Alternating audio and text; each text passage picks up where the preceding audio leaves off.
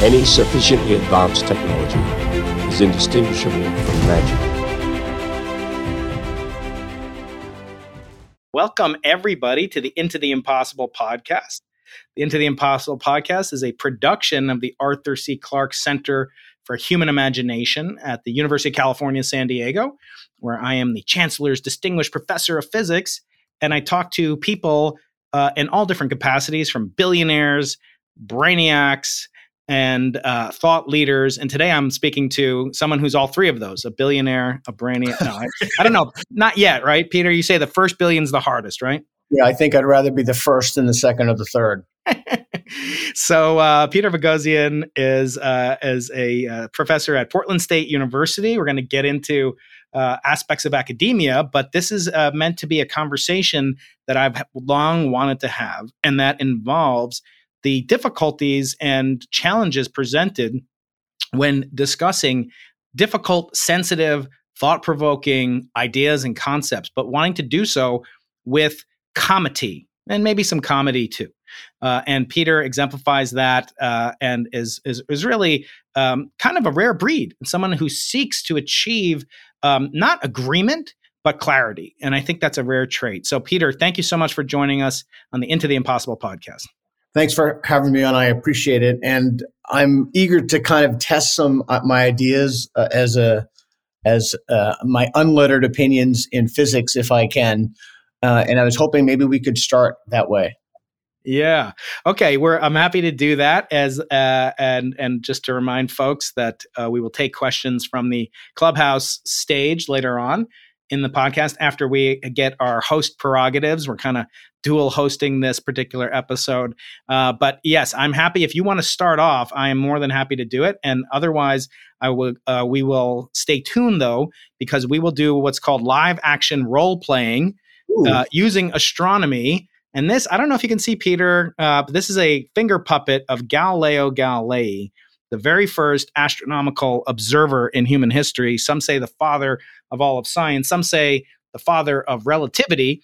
Uh, but he's also the father of a very important project to me, which I'm going to find called da, da, da, da, the dialogues. The dialogues on the two chief world systems. And we're going to talk about that, I hope, and maybe do some live action role playing where I, I take the role of Galileo and you become the inquisitor in the Catholic Church. Uh, but for now, you're already okay. So I, I've decided that I want to jump to that. I love that. I just absolutely love that. You want to do that first? Is that okay? Yeah, let's do it. Uh, so um, I'm fascinated by Galileo for many reasons. He was a brilliant person. He was a very flawed person. He was a complex individual, like we all are. Uh, he was one of the best and first popular science writers. He had uh, venal ambitions. He had uh, several mistresses and illegitimate children to support, and uh, and he's famous for constructing many many things that we take for granted, perhaps not really knowing that it's attributed to him.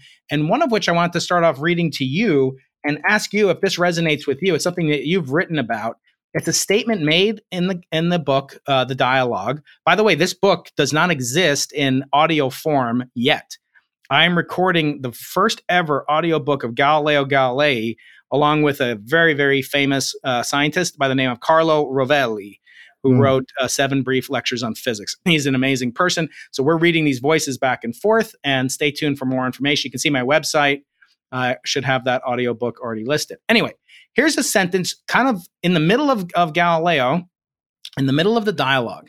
He says the following He says about intellectuals he says, This vain presumption of understanding everything can have no other basis than never understanding anything.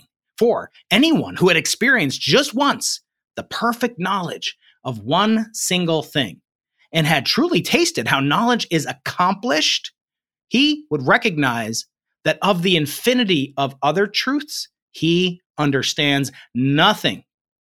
And this to me I want to try it on you is kind of reminiscent of what you guys call the Dunning Kruger effect, the, the sort of steepness of the learning curve. And I submit that Galileo had extreme brilliance and genius in physics, but of course, his genius did not extend to the political realm. And in sort of this uh, role playing adventure, I want to uh, perhaps uh, investigate that someone how someone can be so intellectual in one realm but so clueless about human nature. And in so writing the the dialogues, he tried to have an impossible conversation one that you are intimately familiar with, involving a revolution on the understanding of the Earth and its position in the universe, which was basically the solar system. Galileo famously believed that the Earth went around the sun and not the other way around. But I submit to you, you're a brilliant person. Peter, can you prove to me, as the Pope, that the Earth, uh, let's say now for a second, you be Galileo, uh, prove okay. to me that the Earth is in motion. Can you prove it to me? Do you know how we prove it? Yeah. So the so I'm just going to jump into the role play. Yeah. Okay. So, what evidence would satisfy you that that's the case? Like, what would that have to look like that I show you? So, it would have to be evidence that is uh, that is accessible. It shouldn't require some something beyond humanity's ability to collect. It should be interpretable. It should be uh, the evidence should be dispositive. In other words, it should be necessary evidence and sufficient evidence. It shouldn't be um, necessarily um, uh, circumstantial, I would say. Okay. Those okay. are all pieces of evidence that I would require. Uh, but the main point is evidence. Uh, in some sense, uh, although we now, and you talk about a lot in your book, disconfirmation, that wasn't really a concept that existed back then. Uh, not that I'm saying we have to be beholden to that framework, but nevertheless, I submit that uh, I don't even think in modern physics that um, that disconfirmation is a necessary part of the intellectual uh, re- refutation or proof of a scientific uh, theory's validity. Right. It, and it might not be, but in the context of what you've asked me to do, we're talking about the Pope's belief system, right? Yes, and so right. starting off with a disconfirmation question is the best way to elicit whether or not he's genuinely willing to revise his belief on the basis of evidence. So mm-hmm. back to the role play. So just so that we're clear, so that if I can give you evidence that satisfies all three criteria, you would be able to change your mind. You, you would change your mind. Yes, I would certainly change my mind. Okay. So if you're willing to change your mind on that, then you're in in a very real sense you're beholden to the evidence. Is that right? Yes, I am. But you should also note that I believe nothing is beyond God's ability. Even the uh, even the simulation of effects that would prove your hypothesis correct. In other words, there's nothing God can't do, including make it appear that the Earth is moving when in fact it's stationary. well, that that really moves the bar a little bit. Uh, I didn't say it would be fair. Right. So I guess my concern then is if I brought up a piece of evidence and you were to say to me that that's just an artifact of how God wants you to see things, and you'd use that to retain your worldview, what what would you suggest that I do in that case? Well, uh, first I would ask you: um, Do you believe it's true that God can make it appear that the Earth is in motion when in fact it's stationary? I don't think that the question has bearing in the context of our conversation. I think what has bearing is that we can both admit, if we can, what would constitute, as you said, uh, necessary and sufficient evidence for that. And if we can agree upon that, then it seems to me the burden is upon me to show you that evidence, right? Yeah, I would I would stipulate that. Sure. Mm-hmm. Okay, so admittedly, at that time, also lens technology is very crude, but and and the there's some fascinating stuff about what what happened when people actually did look through telescopes, but um, you know, Wittgenstein just parenthetically has a famous uh, uh, quotation. What would the Earth look like? What, what, would how would things be different if the the sun rotated around the Earth? Like, w- it wouldn't look any different than it does now, right? So, w- what about optics? Right. So, so, so again, I understand that we're this is uh, going backward in time, but what, what about optics? If I can present you with um, um, cr- admittedly crude and fuzzy, but images from far away. Would that sway you? Yeah, I would. I would do that. I would even put my eye on. The, yeah, I would even put my eye on the oh, telescope if you would. Uh, I, am not frightened. Yes, I would certainly. Oh, okay. Well, then, then you are indeed you you are indeed a man uh, whose views I come to respect because you're willing to revise your beliefs. So what I just did there is I alter casted him. So oh, and by the way, Peter, we we here in the Vatican we here in the Vatican have a very advanced, even to this day in 2021, a very advanced astronomical observatory with a four meter diameter telescope. Uh, that is used not to make observations of angels and so forth. We actually do serious scientific research with the Vatican Observatory. Uh, by the way, Peter, is there any way to turn to make uh, are you are you uh, hardwired in on internet on Ethernet? It's your video is very grainy. I don't know if, if mine is too. Oh, I'm your audio is fine, which is I'm on DSL. Um, I'm in the middle of nowhere right now. Uh, do you want me to do something else? Uh, okay. Is your is your phone or are there any other devices using the Wi-Fi too? Uh, only my phone. That's it. I'm in a very low tech place. Okay. Okay, that's fine. Um, I know how you guys do things in the Northwest. Uh, I won't judge. I won't judge if you don't. Um, so yeah, so getting back, yes, I will certainly not. Yeah, not only use uh, a telescope, I will fund the construction of a telescope because even in the Inquisition, I had teams of scientists working for me and the Vatican uh, staff, uh, the best scientists of our time. To do what? So they were in, in investigating natural phenomena that would bolster the majesty and extravagance of the creator's abilities. And did they start from the conclusion that they weren't sure what if the Earth revolved around the sun, or what? What conclude? Do they have a starting conclusion? I think they had a starting point, which is that uh, in the context of monotheism, that the uh, phenomena that we witness in the uh, natural world are governed by natural laws themselves established by the creator, uh, some for our benefit, and uh, and the and these laws are not governed by other gods. So we believe in a monotheistic God. Therefore, we don't believe in the God of thunder and the God of lightning. We believe in a one unified God who set the laws of nation. And w- would there ever be any evidence that could cause you to challenge that belief or lower your confidence in that? Um, I, if there was a testable prediction uh, it's hard for me actually, Peter, to argue this because it's actually not true in the Jewish uh, Bible, right? That the Earth is the center of the universe. But uh, but arguing as my uh, Christian brothers and sisters would argue, uh, uh, it seems that the evidence was you know from the book of Joshua and you know once or twice. Um, you know, my personal belief is that it didn't. Uh, it did not, obviously, uh, prove that the Earth or the Bible does not state explicitly that the Earth is the center of the universe. But from the Vatican's perspective, we, uh, I would, I would accept it insofar as it does not limit God's ability. But I would be very cautious to you, Peter Galileo, because um, you're upsetting an entire uh, uh, an entire worldview, right? So you're playing with fire that that you would come to question the veracity of the of the the of the Bible. So so in other words, the stakes are very high in this conversation, aren't they? Yeah. So I think that's part of the problem. I don't think he would answer that. I don't think that would be his response. I think he'd just say no.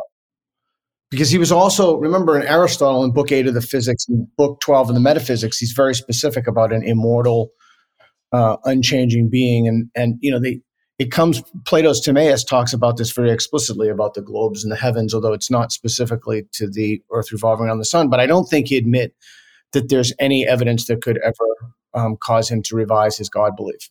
Yeah I, I, would say that's right. Yeah. So if i say that what would you say next? I mean the dalai lama has you know said if the uh, claims of buddhism con- contradict the claims of science he'll defer to the claims of science which is really an extraordinary claim for a religious leader but I think that in those cases, if you if you can, in, in a context of an, a conversation like that, that it's almost an impossible conversation. The key is to figure out what the disconfirmation criteria are. So if people can agree upon those, then they can move forward. The difficult thing is that he was living absent the technology, you know, you know the um, lens technology, for example, to make that case in any convincing way. Right. But let me turn it around on you. So I agree 100% yeah, but I think Galileo actually. Uh, the conclusion of this book, uh, uh, it's not written with the catchy title like your books are. This book, uh, the original title was not the dialogue on the two world systems. The Pope forced Galileo to change the title to this title from its original title, Peter. Its original title was not as catchy as How to Have Impossible Conversations or Losing the Nobel Prize. The original title was On the Flux and Reflux of Tides and the Earth's oceans, rivers, and ferns. Now, I know you're up in the land of ferns, but it's a different kind of fern.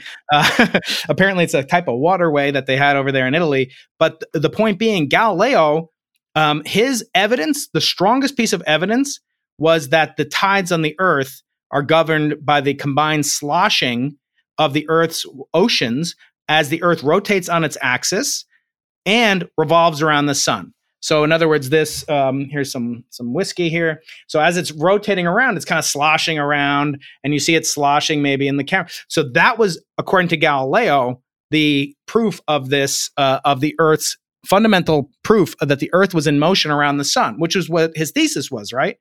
Uh, now, you as Galileo, what if I say that to you? Well, you'd have to be able to rule out alternative. Yeah, it was not only falsifiable. Yeah, I mean, it's funny. It just it. Uh, not to drag the conversation. Go ahead. No, no, no. Go ahead. Not to drag it. What? No, I was going to say not to gra- drag the conversation into it. Yeah, not to drag the conversation into the gutter. I was thinking about Bill O'Reilly's argument for the existence of God. Tides go in, tides go out. So that phenomena can be interpreted any one of a number of ways, and you have to rule out alternative hypotheses for those, right? Right, right. And don't forget, he's a master of spin. So be careful. Correct. Correct. But I think Bill, Bill O'Reilly knows everything there is to know about spin. I, I think in the context of these conversations, the conversation we're having now, what's most important is to establish criteria right from the beginning of the conversation. So, what would it take for you to believe? So, you don't present your evidence because there's a almost a wired desire for people to want to cling to existing beliefs, right? So, belief revision is not a moral virtue. So you have to ask them to provide their disconfirmation criteria. And I realize that that's ahistorical. And then if you can agree upon that, then that's how to move forward. The, the problem is, I think in this context, there really is no, excuse me, disconfirmation criteria because the, the beliefs aren't formed on the basis of evidence, right? So they'll, they'll use evidence to buttress beliefs that they already have. And so those things are almost always sociological, psychological, moral, but not epistemological or scientific. So that brings us, you know, 400 years to the future to now, and um, and we're still having these kinds of conversations in some sense that are impossible. In that, in the scientific realm, people believe things uh, for which there's no uh, there's no evidence currently on an observational front, and there are some that say it's even even if I stipulate to you, Peter, let's say you believe in the string theory multiverse of our friend uh, Lawrence Krauss, you believe that there is a string theory multiverse. Um, that not only can't be uh, falsified, it also there's there's there's no prospect to eventually even prove it. In other words, the existence of a multiverse uh, can admit the uh, the existence of an infinite number of universes in which I'm in Portland State and you're in UCSD. And so I wonder, you know, in this in this context, how do you handle things? That's a preferred universe. Yeah. The the problem yeah. is, I mean, Victor Stenger was a friend and um, informal mentor of mine, and God in the Multiverse addresses that. Krauss addresses also a mutual friend of ours. Krauss addresses that as well. It's it's the same thing as anything else. There's no special pleading. Uh, you know, Brian Greene would say, "Geez, it could be a, a waste of a lot of good math." Why? Why would you believe it if it's not falsifiable. There's no evidence for it. Um, it certainly makes an elegant theory, but on what basis do you believe it? Right. And and this, of course, is true from Galileo's time to today. Well, I, I also think that that's a kind of a superstition that I see in academic philosophy and, and elsewhere. The idea that there has to be some kind of a unified field theory, the idea that the realm of the very small and the very large have to be um, somehow connect, connected. I mean, you know, it's Heisenberg's Ordnung der Wirklichkeit. Maybe there is no ordering of reality. Maybe there's just, um, maybe there's just, there's just is. And I think a lot of people are hoodwinked both by the language. You know, we, we mentioned before in a very brief conversation we had about the infinite regress, which I also think is a kind of academic superstition. So I think people are hoodwinked by concepts that have been around for a long time. Yeah, and that dovetails nicely with another concept of someone you bring up in the book, Carl Sagan, uh, another sock puppet here for those that will be watching on YouTube. Uh, the the notion of you know the amount of space in the universe that kind of uh, uh, is allied in concept with the Fermi paradox, which we can talk about. Uh, but this this notion that if there is no life, it's an awful waste of space. Uh, but there's no obligation for us not to waste space and uh, there's no there's no saying that there has to be necessarily a purpose. I actually had this conversation with Sean Carroll, who's an eminent physicist at Caltech, uh, when he was on the podcast, and I said he has a famous lecture, you know, why God is not a good theory. He doesn't say that equivocally you can rule out the existence of God, although he is a what he calls a poetic naturalist. We can talk about materialism and naturalism and secularism later, but but he basically says because of the existence of a simpler universe than the one that we exist in. And because of the parsimonious nature of an om- omnipotent being, you know, the existence of the Hubble Deep Field with trillions of galaxies, you know, possibly in our universe that led to the notion there are trillions of galaxies in just our observable universe. Um, that's a huge waste of space. In other words, it's just another extension of, as you said, waste of beautiful math. So far, I've heard you say it's a waste of beautiful math if string theory is wrong. I've said, Carl Sagan said, it's a waste of the space in the universe in our galaxy if there are no other intelligent technological life forms. And then three, if the uh, if if the universe is well, the the difference in those things is but there's no obligation. Nature has no obligation to to to make the universe uh, uh, uh, you know accessible or follow our reason. But you could say that about God too, right? You could say God doesn't have to make sense to Peter and Brian, right? Well, the the first thing is um, we, we can do something about the fact that we're wasting a lot of good good math. We can't do something about the fact that we've wasted a lot of good space. You know, and even that that concept itself is mm-hmm. uh, uh, anthropogenic, or uh, it's a, it's a human centered concept that I don't think it's I don't think that it has any it does any work, it does any weight. So here, here's part of the problem, Brian. I think that people are trying to impose rational structures of thought through language on problems that don't necessarily have convenient answers or explanations, right? And so pe- people are both making claims, and I see this in philosophy a lot. People become, I think it's a combination of becoming hoodwinked by language, like the, um, you know, even the word the word regress itself um, is a problem. Peter Klein, the philosopher, says that infinite regress as opposed to infinite series. You know, people come become hoodwinked by these words. A more contemporary example is diversity, equity, inclusion, safe spaces, etc. And you know, it, the the the power of words. Um, it just um, people are befuddled by that. But I'll, I'll give you something else.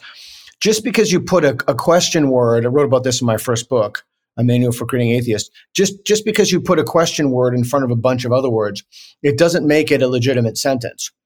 And I think people have are asking questions about things that just it's just they're just features. They're just is, you know. And you see this in Christian apologetics a lot, you know, right. when, when um, you know William Lane Craig or what have you, they impose questions and then they look to modern day sciences like you know Vilenkin or what have you, the Big Bang, um, and I think that the problem is that we're both hoodwinked by language and we're trying to analyze, we're trying to use reason when what we should be trying to do is test hypotheses and make evidence. Of course, if you if you say that, if you make that claim, then people accuse you of scientism. Okay, I'll, I'll, I'll start. Yeah, yeah. Um, so uh, to address that point head on, I actually had this conversation with uh, a difficult in a difficult scenario, which is with uh, Ben Shapiro, who you may or may not know. Um, and so uh, he had on William Lane Craig, who I always confuse is it William Craig, Lane Craig, William Craig Lane. Anyway, the guy's got a lot of names. Uh, but typically, the issue I have with him and people like him is that this will be the following argument. Everything that began had to have a beginning, and everything that began and began had a beginning was begun and that beginning we call the first mover. That is the Kalam cosmological argument uh, that there had to be a beginning uh, for anything that be, that begun. And then I said, and but let me keep going. And then he said, and then I say that my second problem is that once it begins, there's a teleological implica- implication that there was some purpose. You know, it wasn't random if, if there isn't all per- So then you get the notion of a personal God, and the personal God goes from that to Jesus Christ. Now, I am a practicing uh, Jew. I'm not Orthodox like Ben Shapiro, but I'm a practicing Jew.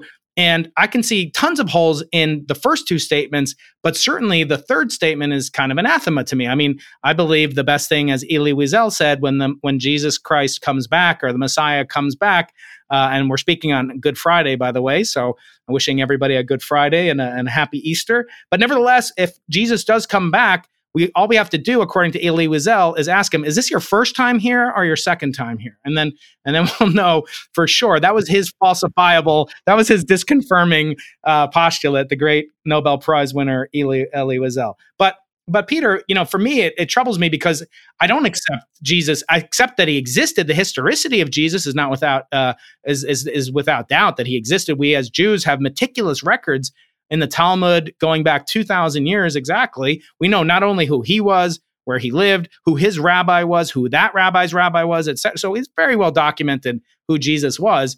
And I don't have doubt about that. The question is as to his messianic character. So, anyway, my feeling is that once you have this, you know, and I might agree with with uh, with somebody like William Lane Craig that if there is a beginning, but what if there's not a beginning, a beginning?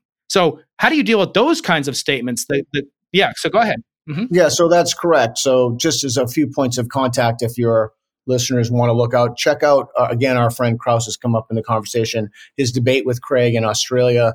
Uh, one of the things he says is do you answer these questions through science and physics, not through make believe. Uh, not not through religious questions. And if you want to see a summary of Craig's argument, check out his. That's helpful though, Peter. Just sorry to sorry to pause, but do you think it's helpful to say like oh it's make believe like i mean i could say string theories make believe too but i mean is that a helpful tactic? I mean according to your book it's not right? Like to say that you're full of make believe well it depends what you mean by helpful right? Yeah. it, it, if sometimes people will say something is not helpful if you're speaking too bluntly and too clearly about facts and evidence. And so look if i told you that i know my, that my solution to to how the universe got here is to ask my cat and you say to me, "Well, that's just make believe." I mean, there there are certain t- there we have we have to draw the line. We have to have some criteria that we invoke for when something is just so so silly we don't take it seriously. But again, if people make those arguments, um, so j- just go back real quick. So the debate with Alex Rosenberg, Craig lays those out in premise, premise, conclusion. I think seven seven um, conclusions that people, if they wanted more information, and then the Krauss debate. So I think that we need to call things out for what they are. And there's a difference in calling something out in a public debate and in a personal conversation, right? And so the debate, the idea is to win. The personal conversation, it can be any one of a number of things. in a personal conversation, I would not do that. Do you think that debates are pointless in some sense? Like, I, I, I can't imagine the debates in 2020 where someone's like, oh, I'm really going to vote for Biden. And then all of a sudden there's some brilliant point scored by Trump. And then, oh, I changed my mind. Like, what fraction of people tuning in converted their opinions? Yeah. So I've had, I've had a change of mind about that. I don't really like debates myself. I strongly prefer conversations because with debates, you're wedded to not changing your mm-hmm. mind, to not revising your belief. And if the goal is truth, mm-hmm. that and and what are we going to debate now, 2,400 years later, for example, debating the existence of God? So I think debates play their role, play a role because they force in, they force people to sharpen their arguments and make them crisper and even more accessible to people. But I think that the the the older I get, the more I realize that it's conversation and that it's it's the idea that we should be engaging in, you know, as the philosopher Jürgen Habermas says, mutual understanding, right? So, so we want to communicate to understand with an eye toward the truth. And if we can do that, the problem is that there are so many impediments to thinking clearly about issues. There, there's, you know, I mentioned one being hoodwinked by words, sentences. Uh, we haven't even begun to talk about disinformation and what have you. And I think superstition plays a big, a big role in that as well. Um, academic superstition, and now we have a whole host of maybe the segue. I don't know. We have a whole host of new problems with ideological um, infiltration of major systems in American universities and, and American institutions. So it's a problem to think clearly, but the core, if there were such a thing as a unified uh, theory of rationality, I would argue that the ability and willingness to revise one's belief is at the core of that. Okay. So now I want to do more live action role playing. So okay. I am here at the University of California, San Diego, and uh, we have our physics department is named after uh, one of the four women in human history to win the Nobel Prize in physics, and her name is Maria Goeppert Mayer. And she was denied uh, even an academic post at uh, at Chicago at Johns Hopkins, and she only got a position here you know, really relative because her husband was also a physicist and they hired both of them and they could say, well, she's kind of working with him. And then three years after hiring her, we, she won the Nobel Prize. But before that, there was uh, Nobel Prizes, only Nobel Prize given to a woman was Marie Curie. And around that same time, uh, I hear a lot of, of conjecture from people like Heather Mac Donald, who has been on the podcast. Oh, come on, you don't think that scientists, you know, still today are sexist? And I say, I said to her, um, well, Heather, do you think that um, science is time translation invariant? In other words, like to do good science, we, eh, we think of science as a meritocracy. And so, do you think the best people were doing science back in the early 1900s? And she said, yes, of course. And, and, and I said, do you think they're still doing the best science now? Even, yes, there's other kind of confounding sociological things that we'll talk about later. She said, yeah, the best science people are doing science. However, you know, it's not, you can't seriously claim that UCSD is as, you know, sexist as it was back, or not UCSD, but University of Chicago, which didn't give her a job. Uh, and you can, I said, well, you know, there was this guy Einstein, and he was uh, he was forbidden to win the Nobel Prize because he was a Jew. They actually had you know discussions in the Nobel Swedish Royal Academy of Sciences that Einstein must not ever be allowed to, to win the Nobel Prize because he trafficked in what's known as Jewish physics. And Jewish physics was in contradistinction to Aryan physics, which is superior and it's experimental. And Einstein was a theoretician, a, a stereotypical Jew, you know, with a pencil, uh, and not doing real man's physics. Um, do we think that nowadays is any different than 100 years ago? You know, in, in other words, why shouldn't somebody who, you know, I'm African, I'm a member of the National Society of Black Physicists, it turns out and and oftentimes we talk, hear a lot in there. There have been no African Americans to win the Nobel Prize in physics, and they've done tremendous. And African Americans do tremendous work. So, is it possible that science has always been kind of like filled with some level of this, or is it a is it an impossible question to even ask? Why would you think that the problem would be with science as opposed to the attitudes and structures of individuals and institutions? So we're told now that journals and physics departments are filled with what's called systemic racism.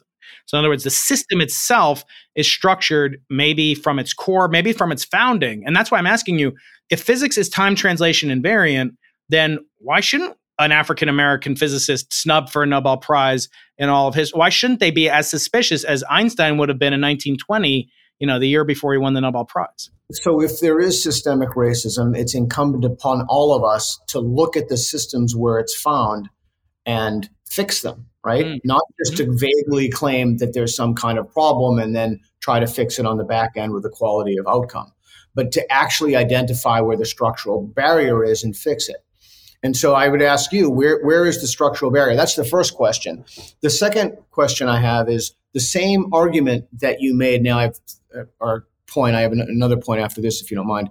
Uh, the second mm-hmm. point is this is exactly what's happening now in the academies with I don't know if you've heard of research justice, where you cite no. uh, you privilege the citations of people from historically marginalized groups, and you you downplay or not at all the citations of white cis hetero men, and so I'm going to throw that out for you to ponder. And then third thing is I think that the problem when thinking about these things is that it causes a crisis of legitimacy in the system because you want to make sure that there it's a meritocracy.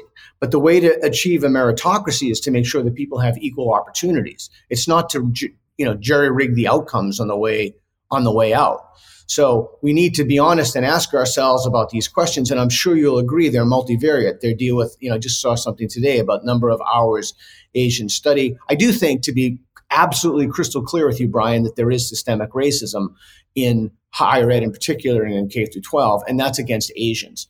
And I think that if anybody says that that's not true, I would uh, invite you and we can I can post the links the mountain of evidence supporting this and even the the legal cases that have gone through. And so I think it's a very very complicated problem, but the way to address the problem is is through equality of opportunity. Right? It's providing people with the best possible opportunities yeah, and locate mm-hmm. locating the. And I look at you and, and the work that you've done.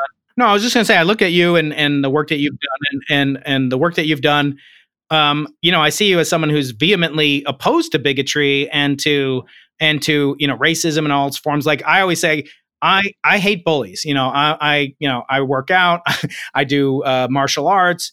I know how to use you know different different types of weapon. Yeah, I hate bullies. I I used to beat the crap out of bullies as a kid, and I know that you have that same attitude. That like you are fearless, you have courage. I hate it when someone says you know, the, if I see someone who's a racist, I want to kill that. I want to beat that person up. I'm not going to say I'm going to kill the person, but but I feel this bitter sense of hostility because it's ultimately a sense of the ultimate form of, of bigotry, which could turn on me at any moment, right? As a Jew, as a you know, uh, living in in in you know society. Although I, I think America is the best place that Jews have ever lived, you know, with the possible exception of of Israel uh, today. But anyway, uh, but getting back to like specifically, but then I'm told that that um, you know, academia is rife with racism. And then yet I ask all my colleagues, and they're very brave people too, Peter, and they say to me, I'm not a racist. And so right. I just don't understand how a system comprised of individuals, you know, it's like the atomic hypothesis versus the monad hypothesis. How is it right. possible that that no physicist will admit to being racist, but yet the system is built uh, uh, uh, you know has uh, definitely exhibits racism so so what is it is it that we're trying to rid something of, of an effect like we'll never rid the world of anti-semitism as much as i would love to do that it's just you know the world is made of flawed fallen individuals okay so there's a lot to unpack you said a lot of stuff there so uh, upon critical race theory the ordinary everyday state of affairs is racism and so every disparity is is understood like that. And if you read Helen Pluckrose and James Lindsay's cynical theories, they talk about a conspiracy. This is a, a vast conspiracy without any conspirators.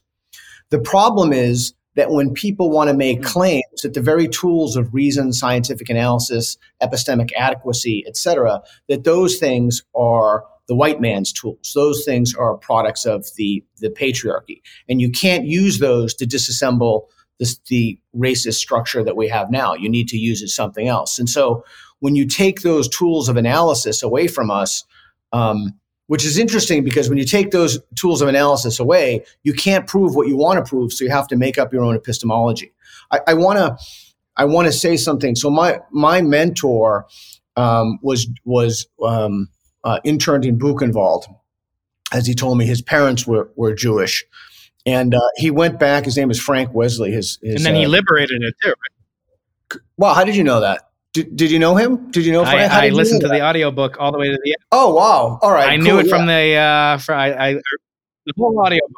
I, I do my research. oh wow, I'm very impressed by that. Um, but one thing that was really interesting when he went back and liberated the concentration camps, he advocated that. I mean, that's the gold standard for bad, right? I mean, that's gold standard. He protected the guards, right. many of whom were vicious to him. He protected the people who showed incredible cruelty to him. And I, I think that there's there's some inconceivable decency in that. There's something so lovely and so human about that. But what we have today is something else, something that if you disagree with someone, you're a Nazi or you're a bigot or you're a racist and you're a homophobe. And we've created a very dangerous situation that's buttressed by a number of things right now. One of those things is that what's coming out of the university is unbelievably dangerous, hurtful, harmful, and divisive. And it needs to stop. And I don't see any, any, uh, I, I don't think it's sustainable, um, specifically with regard to critical race theory and you know seeing color and a lot of the prop a lot of these propositions so you know you you said a lot there from anti-semitism to to, to violence to how do we, we address these problems? Mm-hmm. Yeah, no, I, I do tend to ramble, but I, I have an ultimate goal in mind, a path I'm going to. I'm just reminding folks here on the Into the Impossible podcast, on Clubhouse, and eventually on YouTube. We have uh, collections of billionaires, brainiacs, uh, thought leaders, a- athletes. Uh, we have really uh, a panoply of of brilliant minds that make up the multiverse of intellectualism. I'm trying to assemble, Peter, the university I wish I went to, the university I wish I could teach at, and I do so remotely. I've had nine Nobel Prize winners on, four billionaires. Wow. And thought leaders, professors all around the world, including uh, the current president of the American Physical Society, who's a mentor to me. His name is Sylvester James Gates. Jim Gates, one of the fathers of supersymmetry and string theory. He happens to be African American. and he mm. does not uh, deny the the struggles of the African American, but he says it's undeniably equally so that the uh, academia and physics in particular has gotten in, immeasurably better throughout his career. Now he's in his late 60s, early 70s, uh, but he said there, the arc is is bending towards towards progress, towards justice. And I just wonder. Sometimes I feel like I'm the victim of, and you and I might be victims of, our, because of our age, of the generation that came before us, the generation of the Feynmans who would like hit on their grad students that were females or the undergraduates that they would come into. They were rampant sexist. And, you know, this is not taking away in revisionist history. It's just a known fact. He was a known womanizer etc. So uh, because of that, because of his uh, his awful treatment of women, and you know, if he treated my daughters like that, I'd beat him and punch him in the nose, right? But but the point is.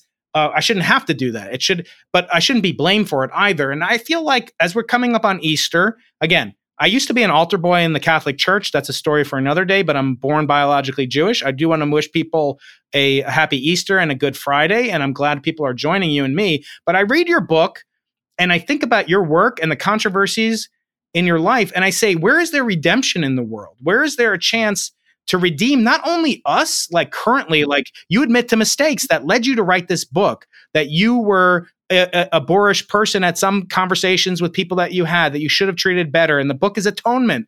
It's a form of what we Jews call teshuva. Is that mm. gone? Is that over? Are we ever able to to undo not only what we did personally, but if we can't even undo what we did personally, how can we atone for the sins of the Feynman's, you know, womanizing behavior of the past? Is that even possible?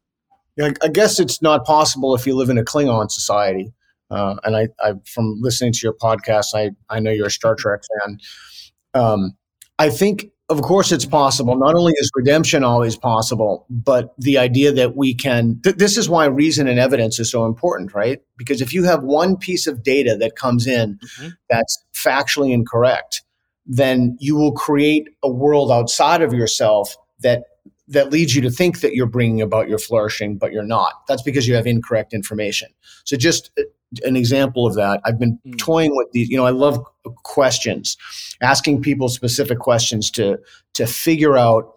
Wh- you know what they actually believe and how that lends itself to their ideology. So one question I've been toying with is how many uh, unarmed African Americans were killed by the police in 2019?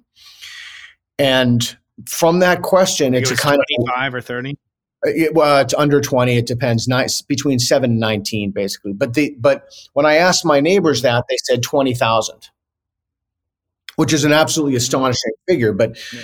if if I thought that there were 20,000 people being uh, black unarmed black men being murdered by the the police, of course, you'd need to know the number of white people too. Say the number of white people was 15 you know, I might be rioting in the streets and trying to rip down the civilization as well. I mean, that that's a, that's basically a holocaust.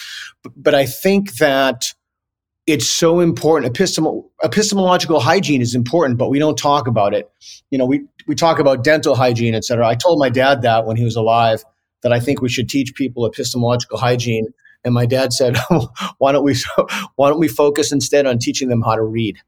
Um, but but I I do think that there's something in um, um, teaching people what to value.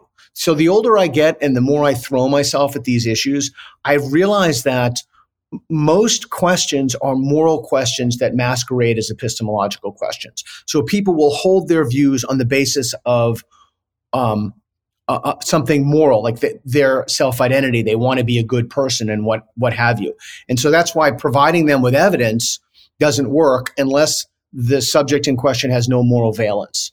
So you're the, exploring the identity between what it means to be a good person and the belief is crucial in all of these things. And so to bring it back, what you were saying, there's always an opportunity for human decency. There's always a hot opportunity for compassion. The, the, but we have to make sure that the tools are in place to get us there. And one of those tools is conversation. Right. right? One of those tools, I would argue, is democracy. Yeah, go ahead. I would say, you know, and this is where you and I might differ. Yeah, I would say one of those tools is religion, and and I don't even mean it has to be, you know, uh, Abrahamic religion that I practice, um, but that the the culture of redemption, the philosophical import of self betterment, of conversation, uh, of course, there are many, many negative things that that religion has done. But where I'm seeing now, you know, this article by Phil Zuckerman in today's Los Angeles Times about how it's good news that societal belief in God is declining. And I remember, um, you know, many times having conversations with Freeman Dyson and others who are who are self-proclaimed agnostics, as I really call myself a devout practicing agnostic. And I'll get into what that means if you're interested. But but for me, um, the the virtues of religion and community, et cetera, are very hard to replicate. They're very durable. People do things. I've spoken at places called the Sunday Assembly. There's many of them around the world. I love them. They're my brothers and sisters. They just happen to be not. Uh, they happen to be secular. I've spoken at the Ethical Humanist Society, the oldest one in the world in in, in Chicago. Uh, I have no problem doing that. I love talking. It's respectful. But what do they do? Have you ever been to a Sunday Assembly, Peter? Yeah, I did. Yes. So what do they do there in, in Oregon might be the same as here in California. What they do is they start off with a hymn, and that hymn is, you know, usually uh, Peter, Paul, and Mary, or you know, whatever, uh, you know, a couple of Jews, right? But anyway, uh, then they then they have uh, they have a, a, reading, you know, instead of from the Torah, it's from uh, Philip Roth or whatever, and then they get into a, a reading and some some scripture, and then they have a charity you know, which we call tzedakah in Judaism, and they're basically replicating the structure of an organized religion. And I don't have any, I don't have to say, oh, you have to invent that. No, but um, but I wonder, like, do we have uh, acrimony where we're actually very similar? Because I don't think the people that are not believing in God are going to Sunday assembly or the ethical humanists. I think they're staying home and watching the NBA and whatever we all need that but but now you know it's hard, impossible for politics not to enter every single aspect of life right. We do need a safe space i argue where we think about the big questions of uh, you know cosmology and metaphysics and meaning but but what do you say that you know one of the tools you say is conversation i say it's religion as bill o'reilly would say prove me wrong Right. So full disclosure, Phil Zuckerman is a is a friend of mine. Um, I read his books. Yeah. Mm-hmm. Yeah. So the the question is, uh, it's we've turned up the substitution hypothesis, and the substitution hypothesis is the basic, basically, do people need some kind of religiosity? Do they need some kind of belief? And I don't mean a formal structure of belief or an Abrahamic tradition or what have you. And uh, Clay Routledge has done some good work on this. The idea is that as belief in traditional Abrahamic faith has fallen, other things, supersti- other superstitions have gone in to replace that. And so I will make a full disclosure from somebody who is deeply involved in the new atheist movement at every level and say that uh, I did have a Pollyanna view. And I did believe that if we could just eliminate this superstition that was holding down humanity, then that would give an opportunity for reason and rationality and discourse to thrive.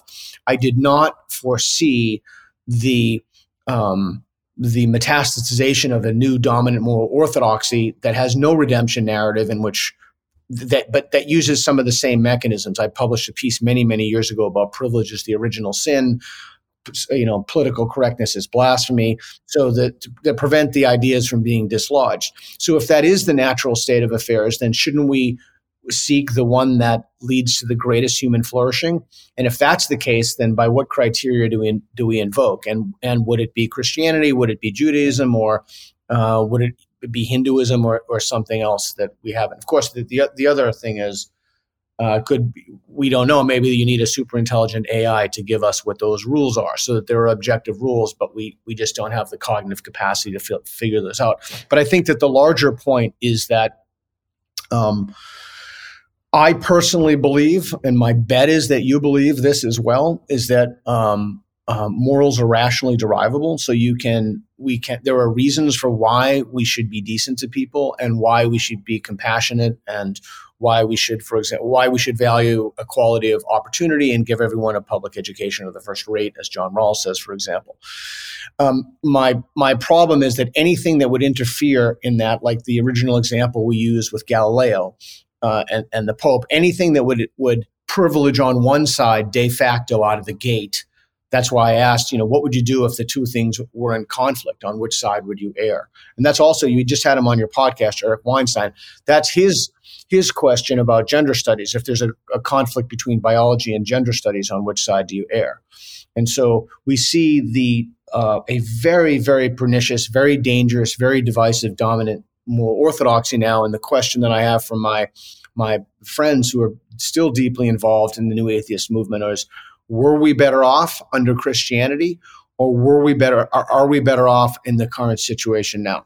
Right? I mean, even just think of that one thing, First Peter 3.15, giving evidence for the, the beliefs you have, you know, giving a, a reason for the beliefs you hold. That itself is an anathema to this to this orthodoxy, you know? Right. And I see that, you know, I've had conversations with Michael Shermer with Michael Shermer and I have uh, Lawrence Krauss is coming up. But the, you know, I want to turn the tables on you. Uh, you know, and the student becomes the teacher. How could you be wrong about God? In other words, uh, or let me just say, how could you be wrong about religion first? Oh, great question. Yeah, could you be wrong about God? Uh, uh, do you admit there could be evidence that could persuade you? And if so, what is it? And I'd like to explore that uh, from a physicist's point of view. Yeah, I'd be happy to to uh, uh, explain. I've actually had that conversation with Shermer, who's a very good, very close friend of mine. So, in in order to answer the question, um, I'll, I'll ask your permission if this is okay. I'd like to explore the opposite question, and that is, what is not sufficient evidence to to uh, um, warrant belief in God? Okay, so let's start start with that. Sure. That's okay with you? Sure. All right. So it's not a dodge for the question. In other words, I'm going to get back to it. I think it's a helpful heuristic to think about it. So, what is not sufficient evidence? No. Um, I'm going to let me turn down the, the brightness on my screen before it kills me here. There we go. Um, so, no physical phenomenon would do the trick, right? No physical phenomenon. No. Um, um, and this is this is the you really have to think about this. Krauss says, you know, what if you walk outside and you look at the stars and it says, I am God, be- believe in me, and you haven't been doing LSD or any drugs or you haven't been drinking, and everybody sees it in their own language. To me, that would be insufficient to, to warrant that belief. When, when I said that, actually, he guest lectured at my, my class at Portland. He said, um, Well, I know something you don't know. And I love it when people tell me that because I want to know it too. And I said, well, what do you know? And um, right. he said that the total, the aggregate amount of energy in the universe would be to be able to do that would be just you would need something outside the universe. It would cost take more energy to do that. I'll defer to your expertise in that. And I told him uh, which he later agreed to, that's not sufficient evidence to warrant belief in God because you couldn't rule out alternative possibilities like time travelers, trickster alien cultures, interdimensional. I mean, so that that yeah. wouldn't be it. So when I asked Dawkins that question, I think in our second public conversation, he said, and this is this is um, this is all Christian apologists are also very familiar with this. This is why they don't the best Christian apologists don't defer to evidence, they reason. You know, Dawkins said if there was something, a hidden message in pi, or if there was something, um, something that you could reason to. So it wouldn't be, um, so kind of like a Kalam argument. It certainly wouldn't be fine tuning. It wouldn't be anything evidential. It'd have to be based in reason. So the answer to your question then, now we know what wouldn't constitute sufficient evidence for me to change my mind. And I also think at this point what a definition of atheist is. So I am an atheist. And I define atheist so we can move forward in the conversation as I do not think there's sufficient evidence to warrant belief in God, but if I were given that evidence, I would change my mind.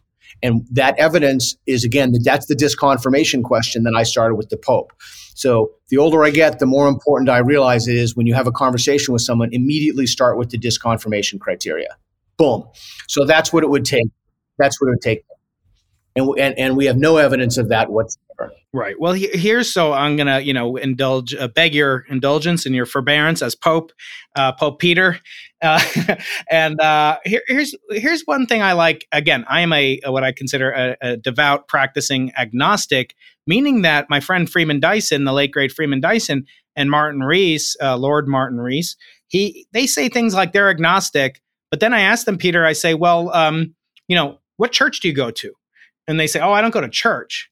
And I say, well, imagine a super intelligent alien looking at you and looking at Richard Dawkins, uh, who's an atheist, a militant, self-proclaimed atheist, or Lawrence Krauss, and they would say, "Here's Freeman Dyson or Martin Rees, and here's uh, and here's uh, Richard Dawkins." Well, they both don't go to the same church. You know, in other words, there's nothing practical that distinguishes the most people that call themselves agnostic. I think is a cop out, and I am totally speaking as an agree. agnostic. But I'm speaking as a devout. Yeah. Yeah, I, I could I couldn't agree And the next thing I want to say relates to Can I just put a pin in that real quick because I think what you Thank said is so, Yeah. is so important. yeah, Um, yeah. Go for it. Go for it. Yeah. So you and I don't, we don't, and I'm going to say that you believe this. I'm going to, uh, um, I rarely do this, but I'm going to be safe in this. You and I don't believe in the Easter Bunny, right? We don't believe there's a big Easter. We don't believe in the Tooth Fairy. So we're not Tooth Fairy agnostics. We're Tooth Fairy atheists. And I think Right. saying that you're agnostic is a cop out, and often people use it so they don't want to seem as like they're an extremist. They don't want to hurt people's feelings. So I I couldn't agree more. I think it has no business in our lexicon. You, you, even even on that, In, in you- my uh, in my thank you. Yeah, yeah, go ahead. I was going to say I'll let you know on Sunday. Yeah, well, I'll just I'll finish the thought. So even to you, you would even need to get you would even even need on a scale from one to ten, right? In the book, I talk about how to have impossible conversation skills. You even to get to a five, you would need evidence. So even to say maybe, well, maybe I mean I'm an agnostic. Well, okay. So what evidence did you get to make you agnostic? Well, there is no evidence. So you so so you're not an agnostic, right. right? Right.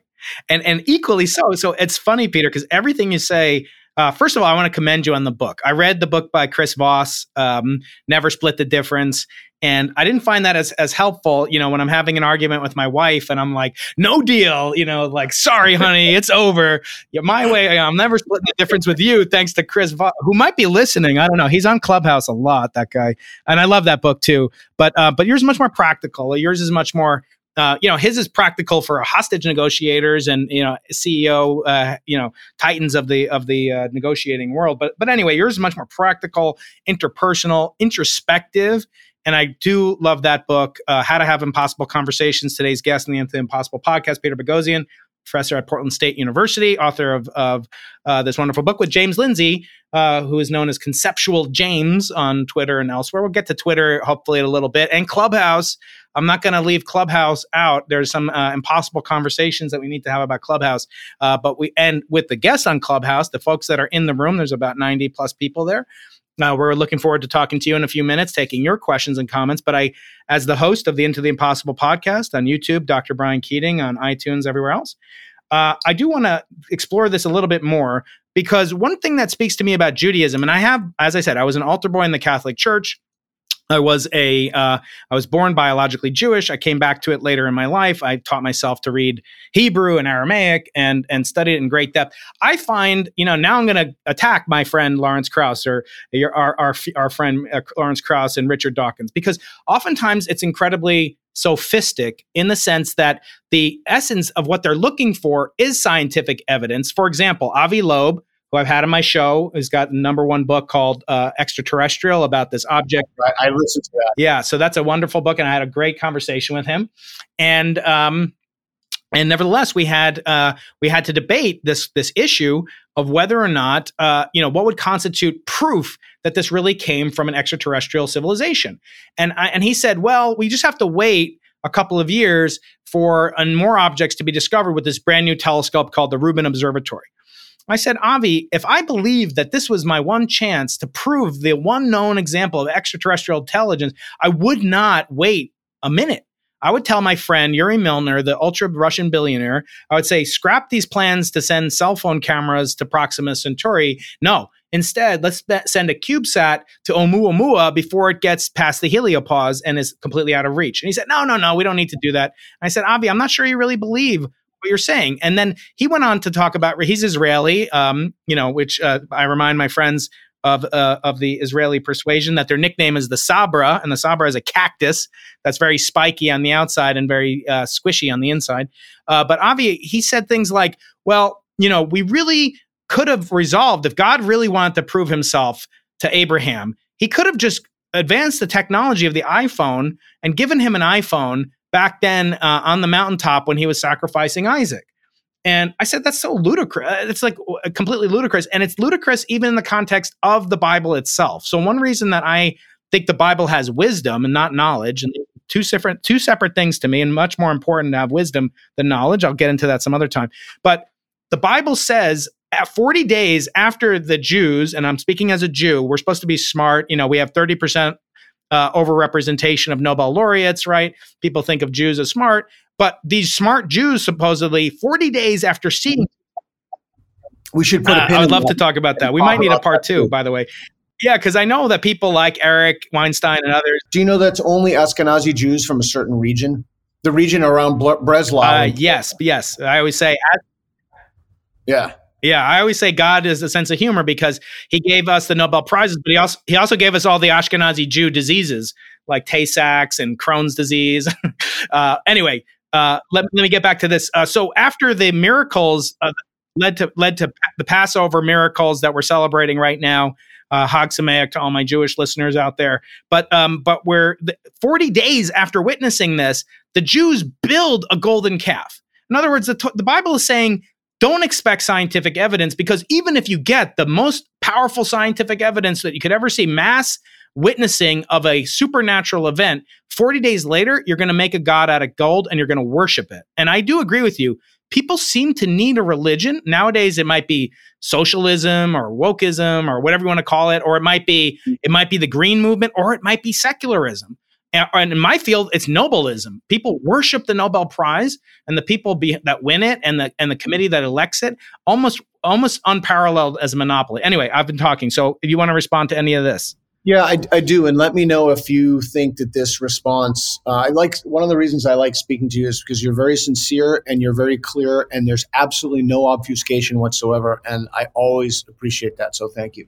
So the difference yeah, is yeah, the, the difference is Dawkins in particular, and uh, Dennett, myself, and others, we are taking uh, aim at people who make objective claims. And so there was a man who walked on water, right? That's an objective claim about the nature of reality.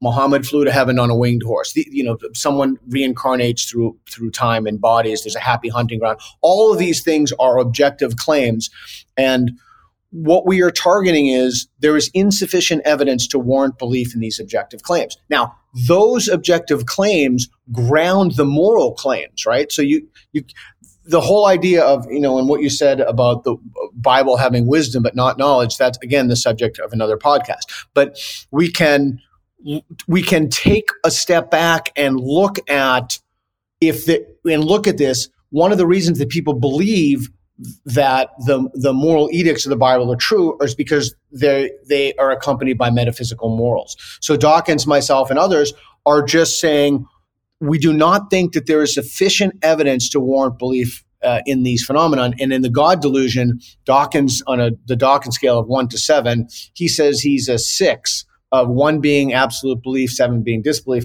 Later, he calibrated that up to 6.9. I'm probably like a 6.9 myself. So I think that occupying a one or a seven is is a mistake. It's not just an epistemological mistake, but it's a very dangerous mistake to make. So the bottom line in all of that is we're taking um, the, the problem is that people are making objective claims, and then those objective claims are informing public policy. Mm. And I want to just go to that next because next week I have a video coming out from Prager University, which will turn off a lot of people, but uh, that's okay. I do videos with Noam Chomsky and Laurence Tribe, and I do videos with Dennis Prager and Ben Shapiro. Uh, but the, this video is called uh, uh Trust the Science or um, uh, the Scientific Method. And it's about the statement that we get that we must uh, trust the science or listen to science or trust scientists.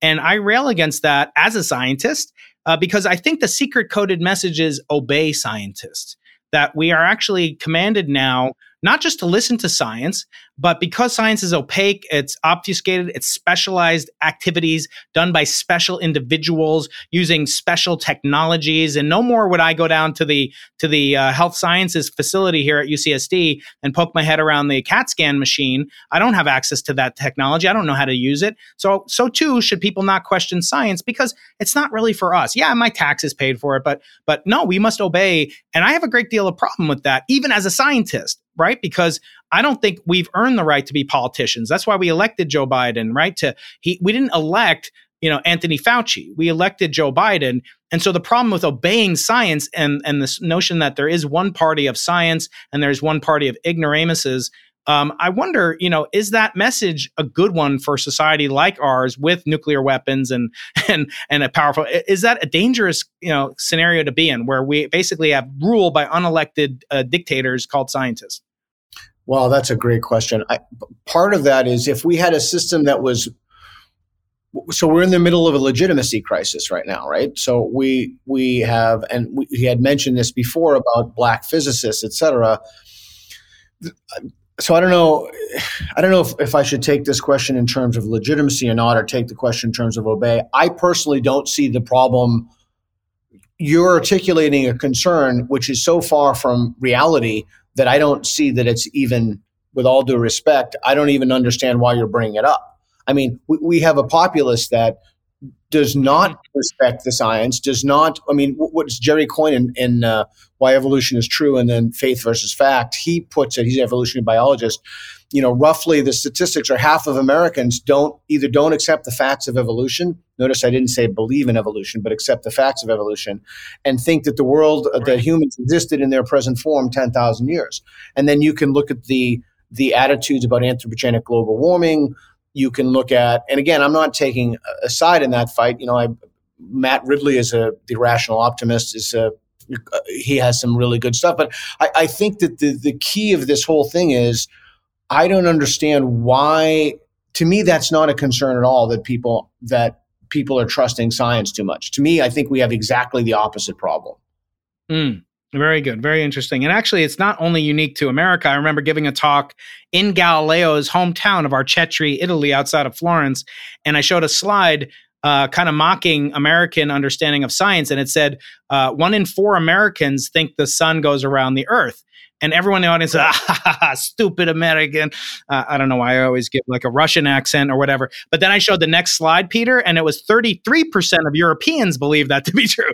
So it's right. not unique to us. And uh, and I and I do feel like that is we live in an unprecedented technological age at which we have access you know to to mass technology like twitter like clubhouse and actually speaking of clubhouse i should turn to that now because peter i have a i have a, a scientific you know you think of astronomers that we're always on telescopes, but we're actually always on telecons, not telescopes, unfortunately. So I have a mm-hmm. telecon in 20 minutes, and I want to get ans- questions and answers uh, from our clubhouse friends. So yeah. um, maybe I'm just going to ask you one more question just for me.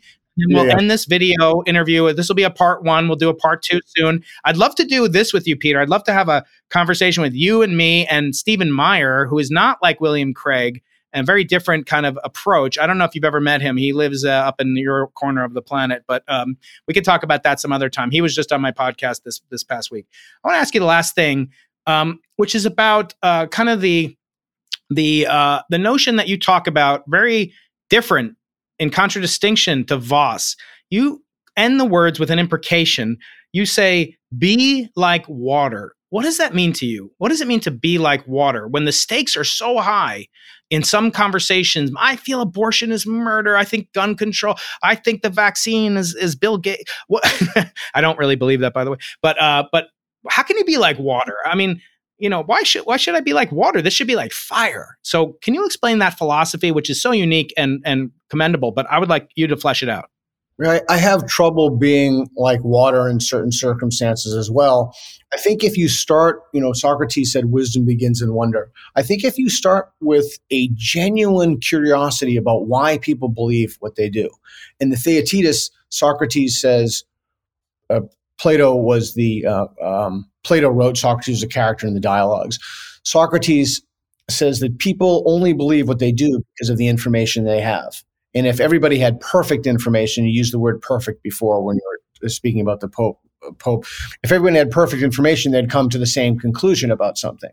And so every time you create an adversarial relationship or a defensive posture in someone, you're less likely to help them revise their belief. But what's even more important is that you're less likely to revise your own belief.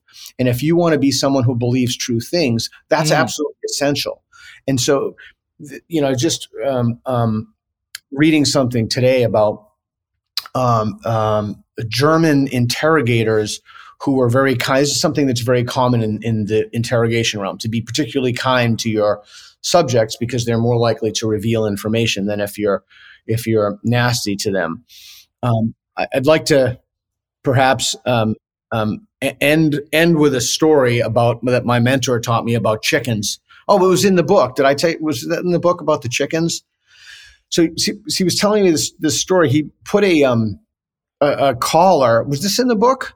Yeah, chicken, uh, uh, an electrical shock collar in these seven chickens, and there's a strict pecking order of chicken one picking chicken, picking all the other chickens, chicken two not picking chicken one, chicken seven not pick, pecking anybody, and once the the um, chicken raised its head, they would give it a shock. Now the question to the audience is: Is it easier to turn chicken seven to chicken one, or chicken one to chicken seven? And once this is grokked, you can understand mm-hmm. why you should be kind to people, why harsh punishment doesn't work for prisons, for schools, etc. And the idea is that it's more difficult. You can't turn chicken seven's been had its the shit kicked out of him his whole life for her but one zap or two zaps um, achieves that. So I think be, being like water is is a more uh, compassionate way to deal with um, not only other people's beliefs but your own beliefs. Just get more mileage out of it. You're more, more likely to well, find. Uh, yeah, absolutely. No, I, I, I do love that, and like I said, I love Chris Voss but uh, it's not as practical on a daily basis. Then not all of us negotiate uh, with the FBI hostage negotiation team, and so I think there's a lot more practical wisdom. Although you give them a, a lot of shout outs uh, in the book, I want to end Peter. Uh, with uh, the video portion, then we'll switch to Clubhouse only. So get your questions, raise your hands on Clubhouse if you're interested in talking with me and or Peter. And I ask all my questions, all my guests who honor me by coming on the Into the Impossible podcast three questions, but I'm I don't have as much time, and so we're going to do a part two. I'm going to ask you just one question, and that relates to into the impossible. That's a phrase that Sir Arthur C. Clarke came up with, in addition to uh, two of my favorites. Any sufficiently advanced technology is indistinguishable from magic. Uh, which reminds me, if you want my Monday Magic uh, emails, uh, you can subscribe at briankeating.com and you can find Peter on Twitter, Peter Boghossian. Uh, but uh, but Arthur also said for every expert there's an equal and opposite expert. And the last thing he said is the only way of discovering the limits of the possible is to venture a little way past them into the impossible. That's the origin of the podcast name. And I want to ask you, Peter, kind of advice to your former self. If you could talk to 20 year old Peter and you would ask, tell him one piece of nugget of wisdom that would give him the courage to go into the impossible when the chips are down, what would you advise young Peter to do? Uh, boy, I have to think about that. Let's see, in five seconds or less. Um, I, I think I think I would advise myself to uh, of the ancient Greek virtue of parrhesia, of speaking truth in the face of danger, regardless of the consequences, of a kind of radical honesty with yourself and others, and one of the one of the many reasons you should do so aristotle talks about the highest form of friendship being between two virtuous people. You'll have genuine relationships. You won't have to fake it. You won't have to lie. You won't have to be deceitful. Um, people, you, you say what you mean and others will say what you mean. You'll know what other people mean because you have genuine friendships with them. Any disagreement can be um, adjudicated mm. with the context of that. So i would say don't don't be a coward. Like speak but but also you have to have one other principle and it's it's the emerging theme in this podcast which is you have to be willing to revise your beliefs. And if you're willing to revise your beliefs and you couple that with being forthright in your speech particularly unpopular speech then i think you really have a recipe for a life worth living. Yeah and you become an unstoppable force once you have courage in this way. And I'd just like to add to that, you know, another famous quote by Feynman, who's a very complicated character. He said, Science is the belief in the ignorance of experts. Meaning that if you just trusted everything that you know Isaac Newton had believed and said, uh, or the Pope and the uh, you know earlier than that, uh, you would never have had Galileo. And then Galileo, if you trusted everything he said, you'd be wrong. And we should even doubt what Feynman said. And if you don't do that, as Feynman said, you are the biggest fool of all. And it's appropriate for the day after April Fools, uh, wanting to uh, recognize that we made it through. I want to wish everybody a good Friday, a good, good Friday. Uh, happy Easter if you celebrate, happy Passover if you celebrate, or whatever you celebrate. I wish you a happy uh, weekend. And now we're going to switch Clubhouse only. I see a couple hands raised. Peter, if you want to go and get your phone and and uh, take yourself off of mute or raise your volume. Let's do that. And for now, signing off on the video portion of the Into the Impossible podcast with today's guest, uh, Dr. Peter Boghossian, author along with James Lindsay of How to Have Impossible Conversations. What could be more appropriate for Into the Impossible podcast? Signing off of this particular pandemic podcast now. Thanks for listening to Into the Impossible with Professor Brian Keating. Please support the show by rating, commenting, sharing, and leaving reviews. We appreciate hearing from you, and it really helps keep our universe expanding. Watch our YouTube channel at Dr. Brian Keating. That's Dr. Brian Keating. And join our premieres Tuesdays at 8 a.m. Pacific Time. Follow Brian on Twitter and Medium, and support us on Patreon at Dr. Brian Keating. For exclusive content, visit Brian Keating's website and sign up for his informative newsletter at briankeating.com. Into the Impossible is produced with the Arthur C. Clarke Center for Human Imagination in the Division of Physical Sciences at the University of California, San Diego. Produced by Stuart Volko and Brian Keating.